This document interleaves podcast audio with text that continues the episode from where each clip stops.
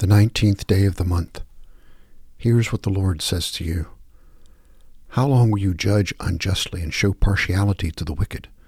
Give justice to the weak and the orphan. Maintain the right of the lowly and the destitute. Psalm 82, verses 2 through 3. Whatever is true, whatever is honorable, whatever is just, whatever is pure, whatever is pleasing, whatever is commendable, think about these things.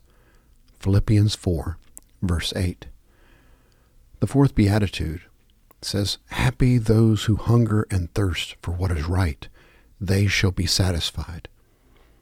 To be famished for that which is right and just and honest, that is an assignment God gives each of us at baptism, and God calls us to spend all the rest of our lives working earnestly on that task.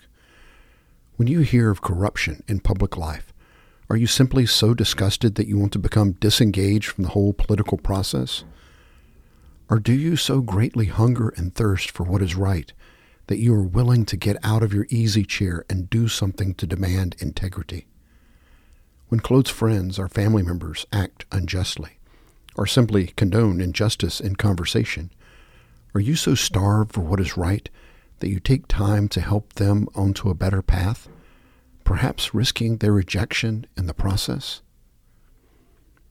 For those of us who do not like to rock the boat, these are not easy questions, but hungering and thirsting in this beatitude does not refer to wanting a snack between meals, but to being starved for what is right. Opening prayer. To all of your people, O Lord, give such a longing for what is right, that none of us can tolerate the wrong for one more day. Must we do to set things right? Enable us to do with firmness and fairness, without self righteousness or pretended wisdom, and give us grace to submit to your correction when we are unjust, lest the good things for which we stand be sullied by our own wrongdoing or inaction.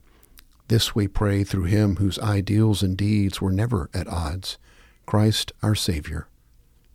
Amen.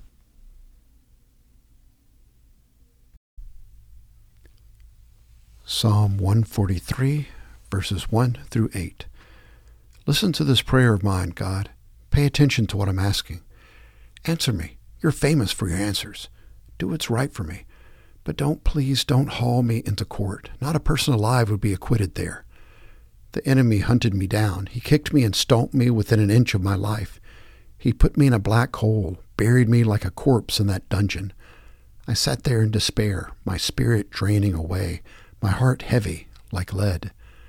I remembered the old days, went over all you've done, pondered the ways you've worked, stretched out my hand to you, as thirsty for you as a desert thirsty for rain. Hurry with your answer, God. I'm nearly at the end of my rope. Don't turn away. Don't ignore me. That would be certain death. If you wake me each morning with the sound of your loving voice, I'll go to sleep each night trusting in you. Pour out the road I must trouble. I'm all ears, all eyes before you. Save me from my enemies, God. You're my only hope. Teach me how to live to please you, because you're my God. From the prophet Isaiah, chapter 45, verses 18 through 25. For thus says the Lord, who created the heavens, He is the God who formed the earth and made it. He established it and did not create it a waste place, but formed it to be inhabited I am the Lord, and there is none else. I have not spoken in secret in some dark land. I did not say to the offspring of Jacob, Seek me in a waste place. I, the Lord, speak righteousness, declaring things that are upright. Gather yourselves and come. Draw near together, you fugitives of the nations. They have no knowledge, who carry about their wooden idol and pray to a God who cannot save. Declare and set forth your case. Indeed, let them consult together. Who has announced this from of old? Who has long since declared it? Is it not I, the Lord? And there is no other God beside me, a righteous God and a Savior. There is none except me. Turn to me and be saved, all the ends of the earth, for I am God and there is no other. I have sworn by myself, the word has gone forth from my mouth in righteousness and will not turn back. That to me every knee will bow, every tongue will swear allegiance. They will say of me, Only in the Lord are righteousness and strength. Men will come to him, and all who were angry at him will be put to shame. In the Lord all the offspring of Israel will be justified and will glory. From the letter to the Ephesians, chapter 6, verses 1 through 9. Children, obey your parents in the Lord, for this is right. Honor your father and mother, which is the first commandment with a promise, so that it will be well with you, and that you may live long on the earth.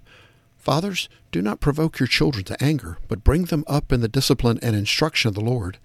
Slaves, be obedient to those who are your masters according to the flesh, with fear and trembling, in the sincerity of your heart as to Christ not by way of eye servants as men pleasers, but as slaves of Christ, doing the will of God from the heart.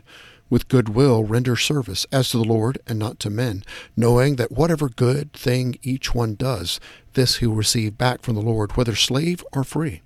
And masters, do the same thing to them, and give up threatening, knowing that both their master and yours in heaven, and there is no partiality with him.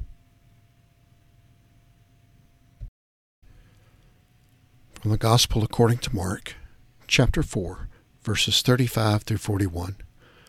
On that day, when evening came, he said to them, Let us go over to the other side.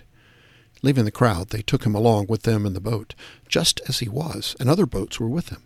And there arose a fierce gale of wind, and the waves were breaking over the boat so much that the boat was already filling up. Jesus himself was in the stern, asleep on the cushion, and they woke him and said to him, Teacher, do you not care that we are perishing? And he got up and rebuked the wind and said to them, Hush, be still. And the wind died down and became perfectly calm. And he said to them, Why are you afraid? Do you still have no faith? They became very afraid and said to one another, Who then is this that even the wind and the sea obey him? These are the readings of the words of God for the people of God. Thanks be to God. Friday's Prayer. On this day, Lord Jesus, the flesh which you took upon yourself for us and for our salvation was hanged by us upon the cross. There you suffered all things and died that we might have life and have it in the abundance of your astounding grace. Blessed are you, Lord Jesus, with the Father and the Holy Spirit, one God, throughout time and all eternity. Amen.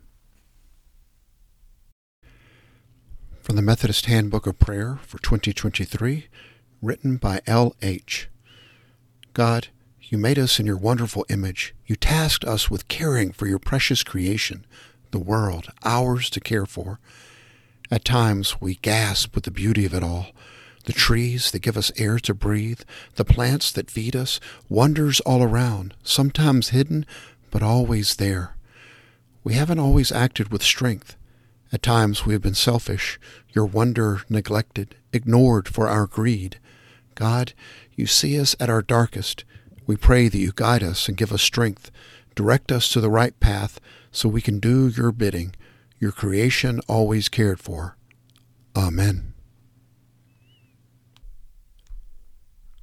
A prayer of St. Francis of Assisi. Lord, make me an instrument of your peace. Where there is hatred, let me so love.